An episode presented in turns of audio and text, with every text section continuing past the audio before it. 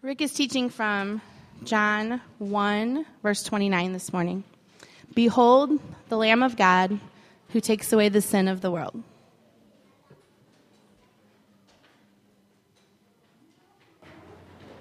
Good morning. Um, so we're starting just a, a, quick little mini series this morning. Um, not really sure how long it's going to last. Um, at least this week and next week, and maybe the, the, the, following week leading up into the Christmas season. But the, the title, um, it's, it's so quick that we don't really have like a title slide or books or any of that stuff. Um, but the, the, the understanding is Behold the Gospel. And we're going to think about really two things. One, the word behold that's, um, that kind of kicks off this verse, but then also the, this idea uh, of the gospel. And, and uh, Behold is a word that I'm spending a lot of time with lately. Um, it's just wanting everyone to just stop and pay attention to what is about to be said. Um, there is uh, this, this idea we need to freeze and, and stop what's, what's distracting us and, and engage with what's in front of us. This word, behold. Um, so, uh, a few weeks ago, uh, Jen and Hannah Grace were out of town, and so the uh, uh, Cooper and, and Mia and I went on a little adventure, and we went to the St. Louis Art Museum. And at the museum, we, we saw this. Uh, no, would you just kind of scroll through those those pictures? Um, uh, so this is it's called Stone Sea, and it's at the at the art museum right now. Um, and you can when when you when we saw it for the first time, it was it was right next to this uh, this plaque that said, the idea behind this piece is that it speaks to you more and more the different vantage points that you view it from. And so the Art Museum has, has placed this in kind of an outdoor courtyard, maybe very similar to this one, a little bit uh, more compact than that. Um, but the idea is you can see it from like below, like you're in the basement looking up at it. And then there's also, you can see it from, from windows like right on the level and from windows that are above it. But then it's also cool because there's like a little fence area that you can actually be outside looking down at, at this picture. So, uh, fire that, that next one. Uh, so this is one from actually inside. Uh, so there's each one of those, uh, the entire, the entire stone, there's like 300 stones and there's more than, uh, more than 300 tons uh, of, of these that this whole thing weighs. And it's, it's really incredible. Go ahead and hit the next one.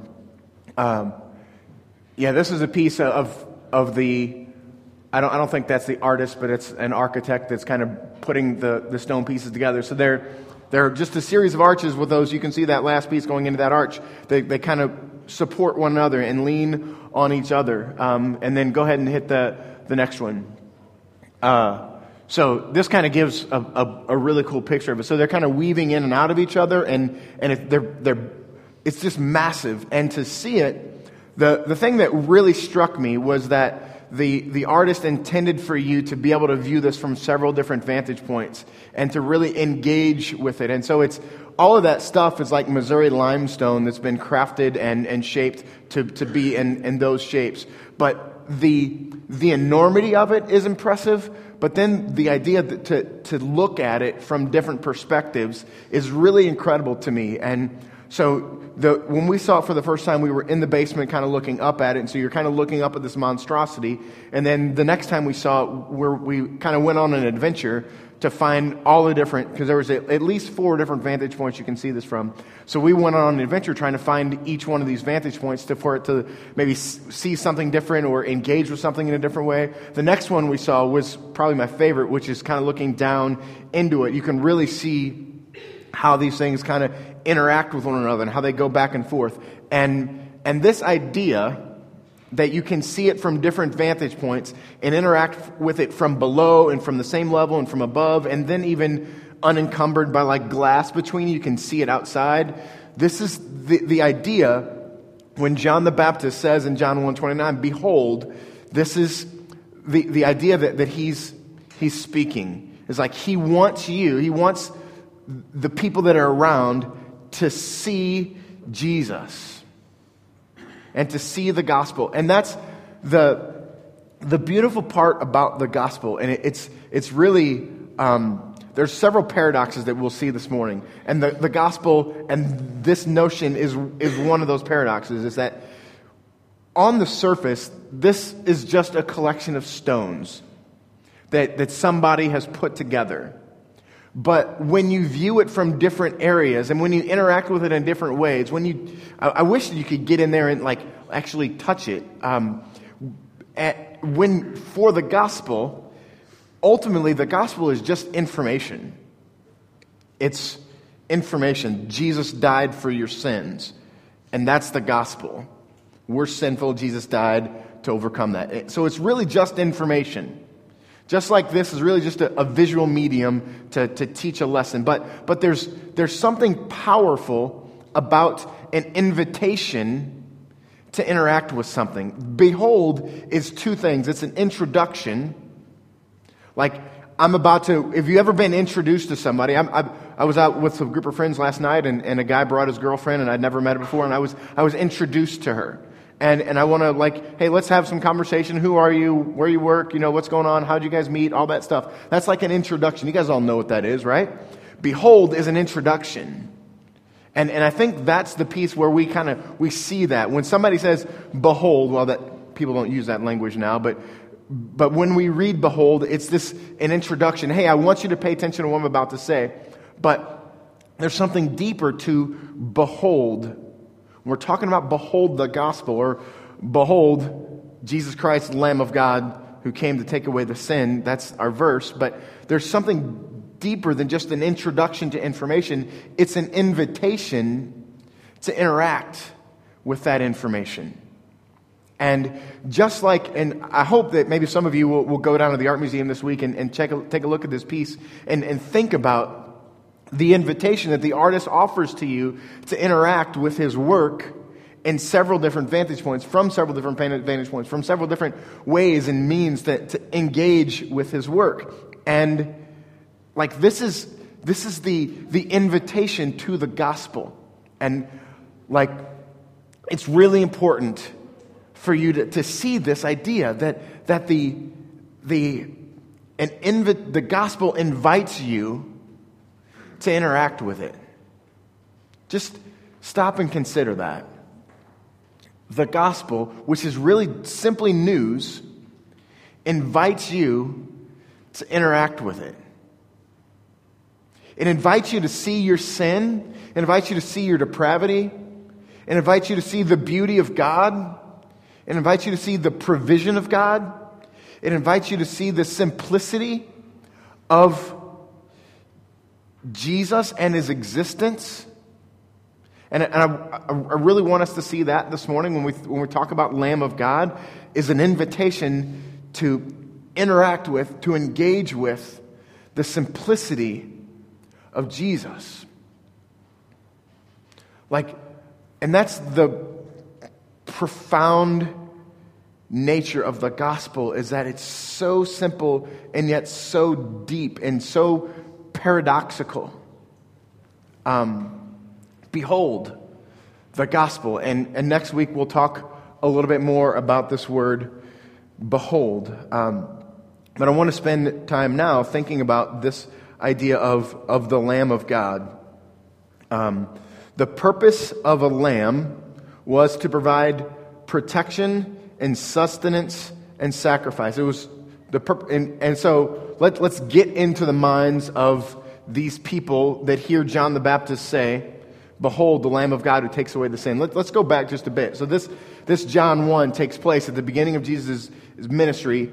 Jesus, nobody really knows who Jesus is at this point, but a lot of people know who John the Baptist is at this point. John the Baptist was uh, spent time out in the wilderness and he preached to people and he gained quite a following and he was looked to by the culture as, as this religious figure who could kind of point towards God for them. And a lot of people sought his approval and sought his, uh, his opinion on, on lots of different matters. And people had gathered around John the Baptist at the time when Jesus was kind of becoming to, to to begin his, his public ministry. And Jesus shows up, and John's response is, Everybody pay attention to this introduction and invitation to interact with God's provision for your life. This is what he says, behold. But, but here, it's the, it begins to get really, really gorgeous and, and beautiful in that he calls Jesus the Lamb of God. So these people, when they heard lamb, the, they're religious people, and so they would have understood the Old Testament sacrificial rules and, and what a lamb was and what its purpose was. So a lamb is, it, it was designed for protection and that they would shear it and create clothing to protect from the sun. They're in the desert after all. And so it was the lamb provided them with protection. And the lamb provided them with provision. There was, there was meat that was a part of, of the lamb. But then there was also sacrifice. The lamb's purpose was sacrifice. Um, and to, to, it was literally raised to be sacrificed. So this is, this is interesting because I, uh, back in my, right out of college, I went to um, Atlanta to spend nine months learning the insurance industry. So I, I started out my career as, a, as an insurance guy. And uh, so I went to this, this ins- one of our customers was uh, a chicken plant, very similar to like Tyson Chicken, all right? And so uh, I went into this plant, and, and our job was to go and make sure there weren't potential risk factors like you could hurt yourself or somebody could get hurt or people could get hurt working. So we're looking out for that. So we tour the entire facility. And so I saw chickens walking off of a cage and onto a conveyor belt and then frozen and everything in between. I won't I'll tell you later if you want, you want to know all those details of, of how that actually happens, but I see like a live chicken and a frozen chicken and everything in between. And I began to, to think about like the, the point of, of that, of, of me saying that, is like the, the existence of these chickens, like the purpose of these chickens is to feed the people that will eat the chicken. Like they don't have any other reason to exist. And for these people, a lamb would have been very similar to that. And, and like, if we have like philosophical vegetarians in the room, I apologize for just offending you. But for these people, that, that idea, that understanding was, was the purpose of a lamb. They had, there was no other reason for a lamb to exist but to serve these people. There's, it, there was absolutely no re- and more than that, they were nasty, filthy, dirty creatures. And here, John the Baptist, a man who the whole culture sought to give spiritual wisdom from, they would, they would go him to, to find spiritual wisdom. Uh, here he is saying, Lamb of God. And what it's, it's tremendously paradoxical because they're, they're here to, to sacrifice and they're here to provide sustenance and they're here to provide protection for us. And now he says, Lamb of God. Do you see, like, there, there's no real purpose for these lambs other than to serve these people. And, and he's, he's dirty and he, he's filthy and there's not much to him. But now, Lamb of God. Like the, the paradox of that. They're, they're, they're opposites of one another. For these people, they would be complete opposites of one another. And the lamb was really important uh, in, uh, in Exodus. The lamb, do you guys remember the story when all the plagues are happening and God's people have been in Egypt under rule for either 200 or 400 years? Scholars are, are, are confused about that, and, and there's different scholars who believe different things about the Israelites were under captivity in slavery for 200 or 400 years, somewhere in between there. And one of the things that God uses is I want you to sacrifice a lamb so that I'll, and, and rub the, that lamb's blood on your doorpost and I'll save your children. The lamb's role is to sacrifice. And Genesis, Abraham had been promised 100 years ago that God was going to make his name great and make his family great, and he would have more, more children than the stars in the sky.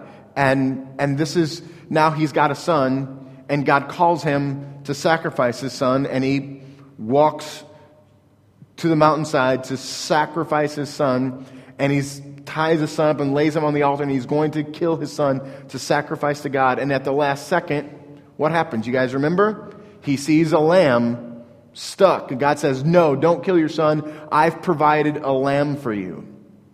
So these people, when they hear this idea that God, Jesus, is the Lamb of God, they would have heard that the purpose of his existence is to sacrifice for you. And before he says Lamb of God, he says, Behold, I'm going to invite you to interact with this thing that I'm about to say to you. And this thing that I'm about to say to you is here, God has provided sacrifice for you. And so, this is, this is where I want you to, to pause for a second. Behold, God has provided this otherwise meaningless, nothing attractive about Him provision to sacrifice for you. And I want you to, to see, I want you to see the gospel I want you to interact.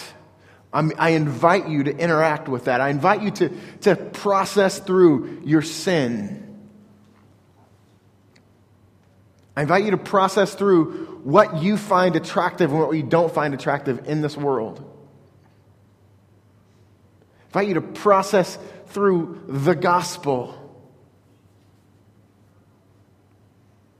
And what draws us? What draws your attention? And most of the time, the things that don't draw your attention are the things of beauty that God wants to share with you and engage with you, invite you to interact with. And this is the gospel here. It's just four simple words Behold, the Lamb of God. Five simple words. Behold, the Lamb of God. And, and my, my hope this morning is that we would see that idea to be introduced and to be invited to interact with this paradox of a sacrificial, ugly, nothing beautiful about him, God interacting with us. Um, but that's not all that John says. It's also who takes away the sin of the world. Um, as you, this is the part to, to really engage and interact with. One of my favorite quotes comes from Martin Luther. Um, it's on the screen, it's in your bulletin. It says, When the devil throws your sins in your face and declares that you deserve death and hell, tell him this I admit that I deserve death and hell. What of it? For I know one who suffered and made satisfaction on my behalf. His name is Jesus Christ, Son of God. And where he is, there I shall be also. When John the Baptist says, Behold, the Lamb of God who takes away the sin, he invites you, the hearer, to interact with the beauty of what this is and what this says. Do you do you understand? Do you live in that invitation? Do you interact with the gospel in such a way to understand and know that your sin does not harm you? Your sin does not keep you from God ever. There's always more grace. There's always more invitation to interact with this holy and perfect God who came to this earth as a, as an ugly man to, to be dirty, and there's nothing attractive about him other than the fact that he is God.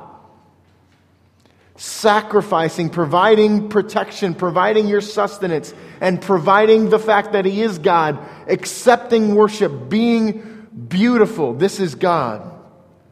And he takes away your sin. And like the enemy's job, is to get you distracted with what's happening around this world, or even to get you distracted with your own sin. I've, it's been, uh, I, I, mentioned this last week, it's, it's been of, of, of a season of hardship and, and just weird, sort of disconnected spirituality for me.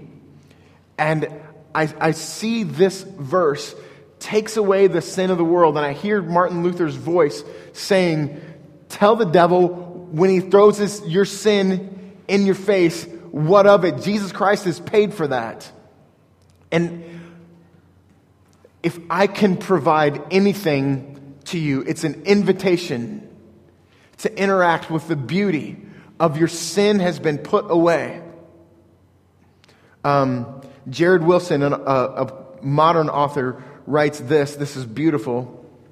If you were to ask me when I was saved, I would answer not entirely humorously about 2,000 years ago.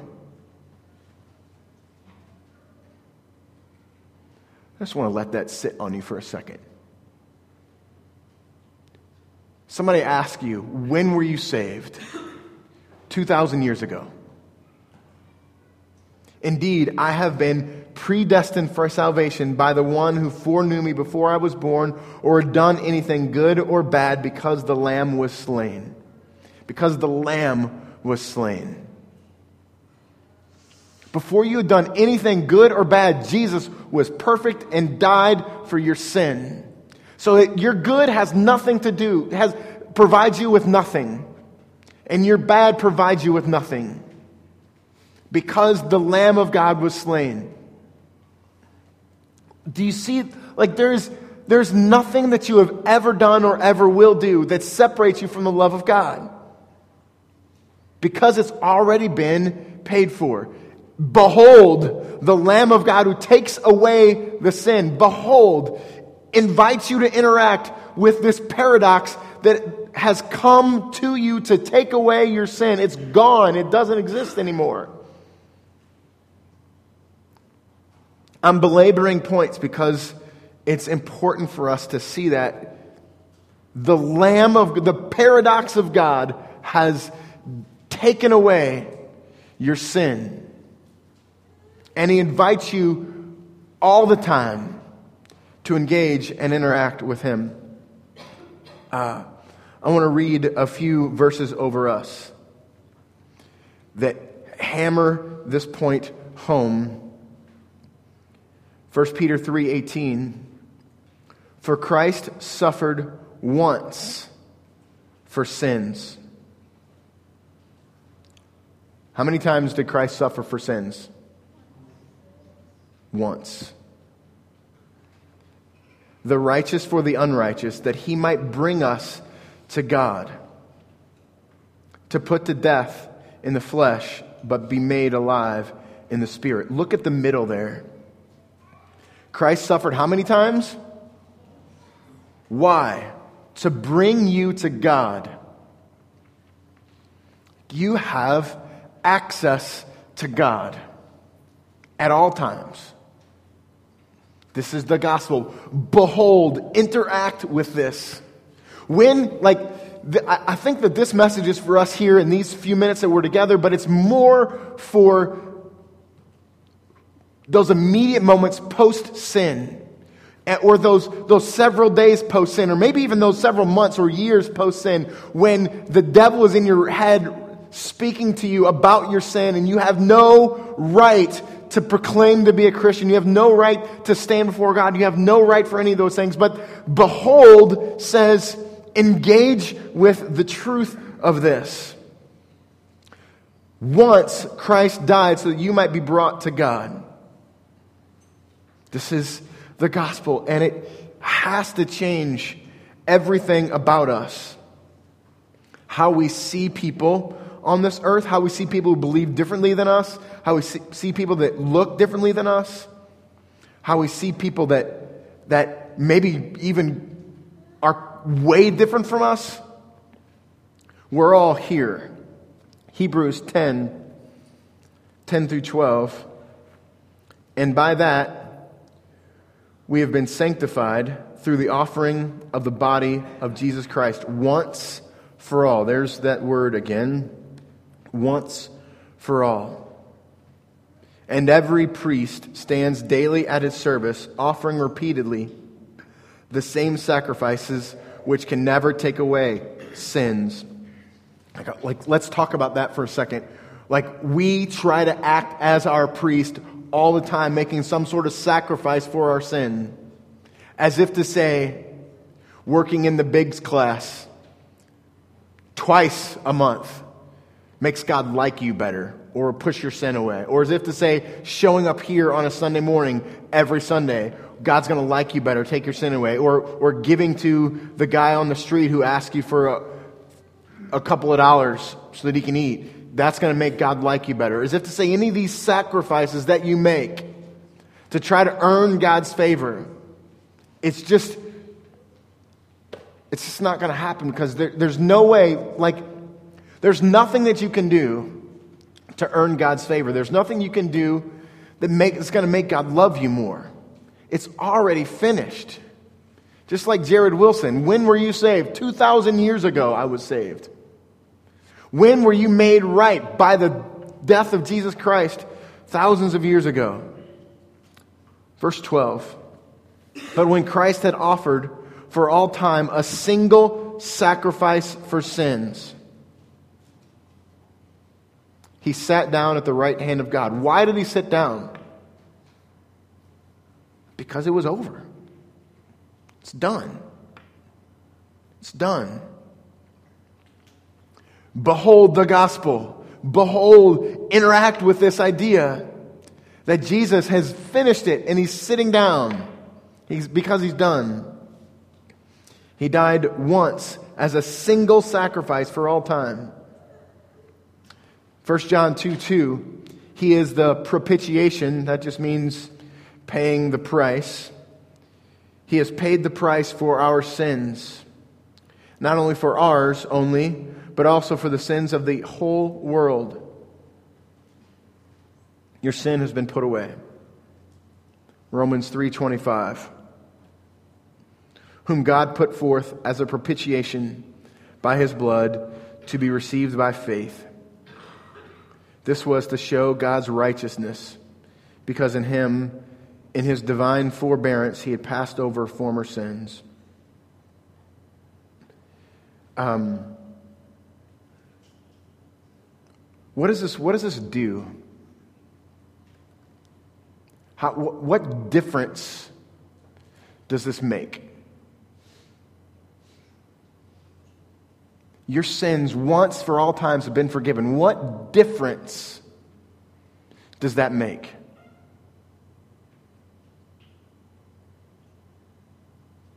How does it. Like, our culture is so polarized. What difference does this make to, to that, to the polarization of our, of our culture? Like, here's something I, I struggle with too. I feel like I, I connect pretty well with this message of the gospel, like what Jesus has done for me, and, and I'm most of the time I am willing to interact with a God who loves me and sent his son for me. But I'm not sure that I forgive people well. Like I can I can convince you that I do with what I say and what I do and how I act and the pretty face that I put on, but I'm not really sure that I do.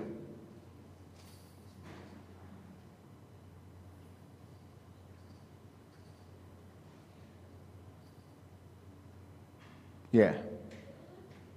How do you guys how you guys doing with that? How you doing with people who you just don't like?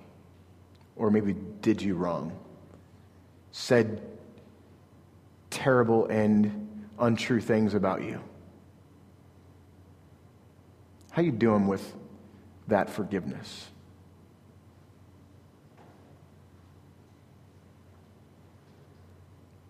The antidote to that is behold the gospel.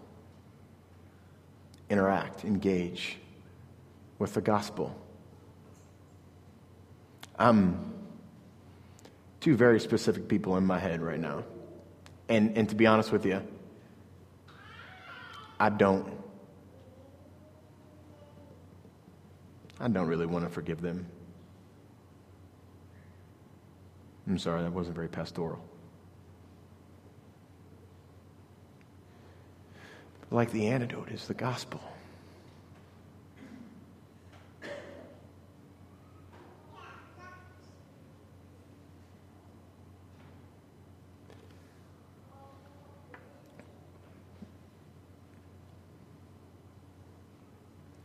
What, what, what difference?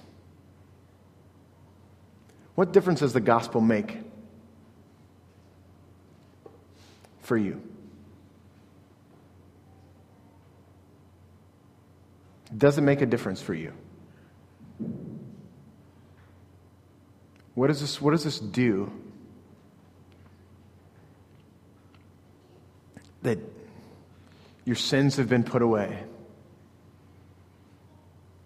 by this great paradox, by the sacrifice of Jesus Christ. If you are truly interacting with it, something is different.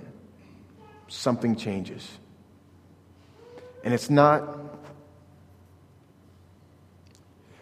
Um, so last night I was, uh, I was at a funeral, and the, there were two guys that spoke. The first guy was an older guy, and um, talking about reflections of the guy who passed away and their friendship. And he kept saying, um, Do good, be good. Do good, be good. We were good. We did good. We, we were, we, and we went every Sunday. We went to church. You guys can stay here if you want, but we're going to go to church.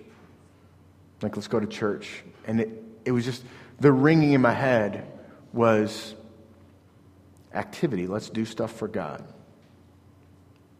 And like, I'm frustrated. Dude, can I have that microphone, please?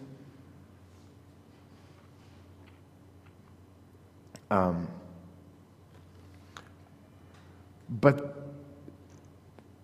because there's, there's so much more to the gospel. And then, like, I think by virtue of us going here to this church and, and having the, the idea and the thoughts of, of, that we have, like, we would, we would see through, like, some sort of religious activity, earning some favor with God, and, and we see through that.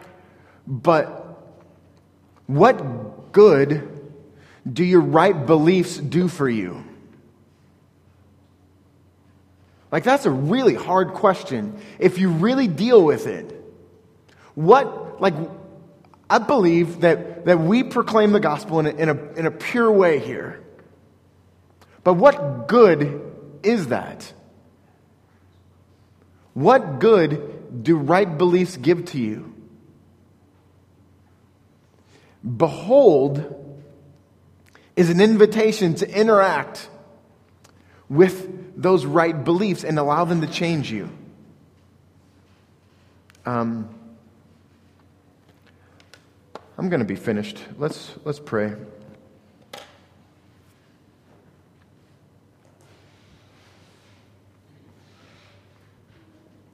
Father, um, thank you for the gospel. Thank you for your son, Jesus.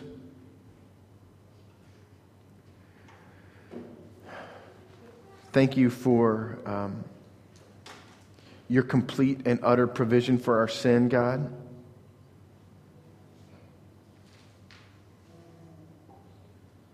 God, I pray for humility in this space.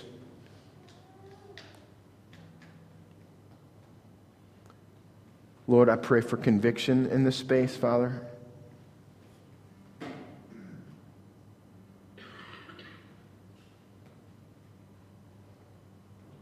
God, bring us into your presence.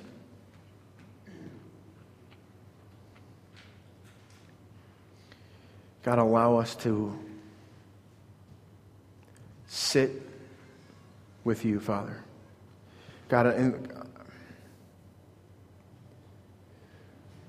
Lord, this is a habitual time for us, and we are trained to sit and train to respond and trained to walk to these tables and sing these songs. God, but I, I, pray you would snap us from the monotony of habit and instead allow us to interact with you. God, would you give us a different vantage point to see your gospel this morning? And would you allow us to be changed by it? God, I thank you for the hope that you've given to us. And I pray that you would give us ears to hear and then feet to go and do something with what you've told us.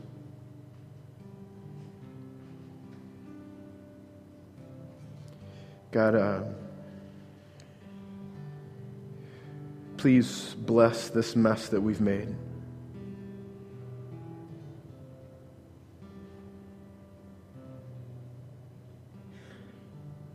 It's by the power of your Son Jesus, the Lamb of God, who takes away our sin, that we pray these things. Amen.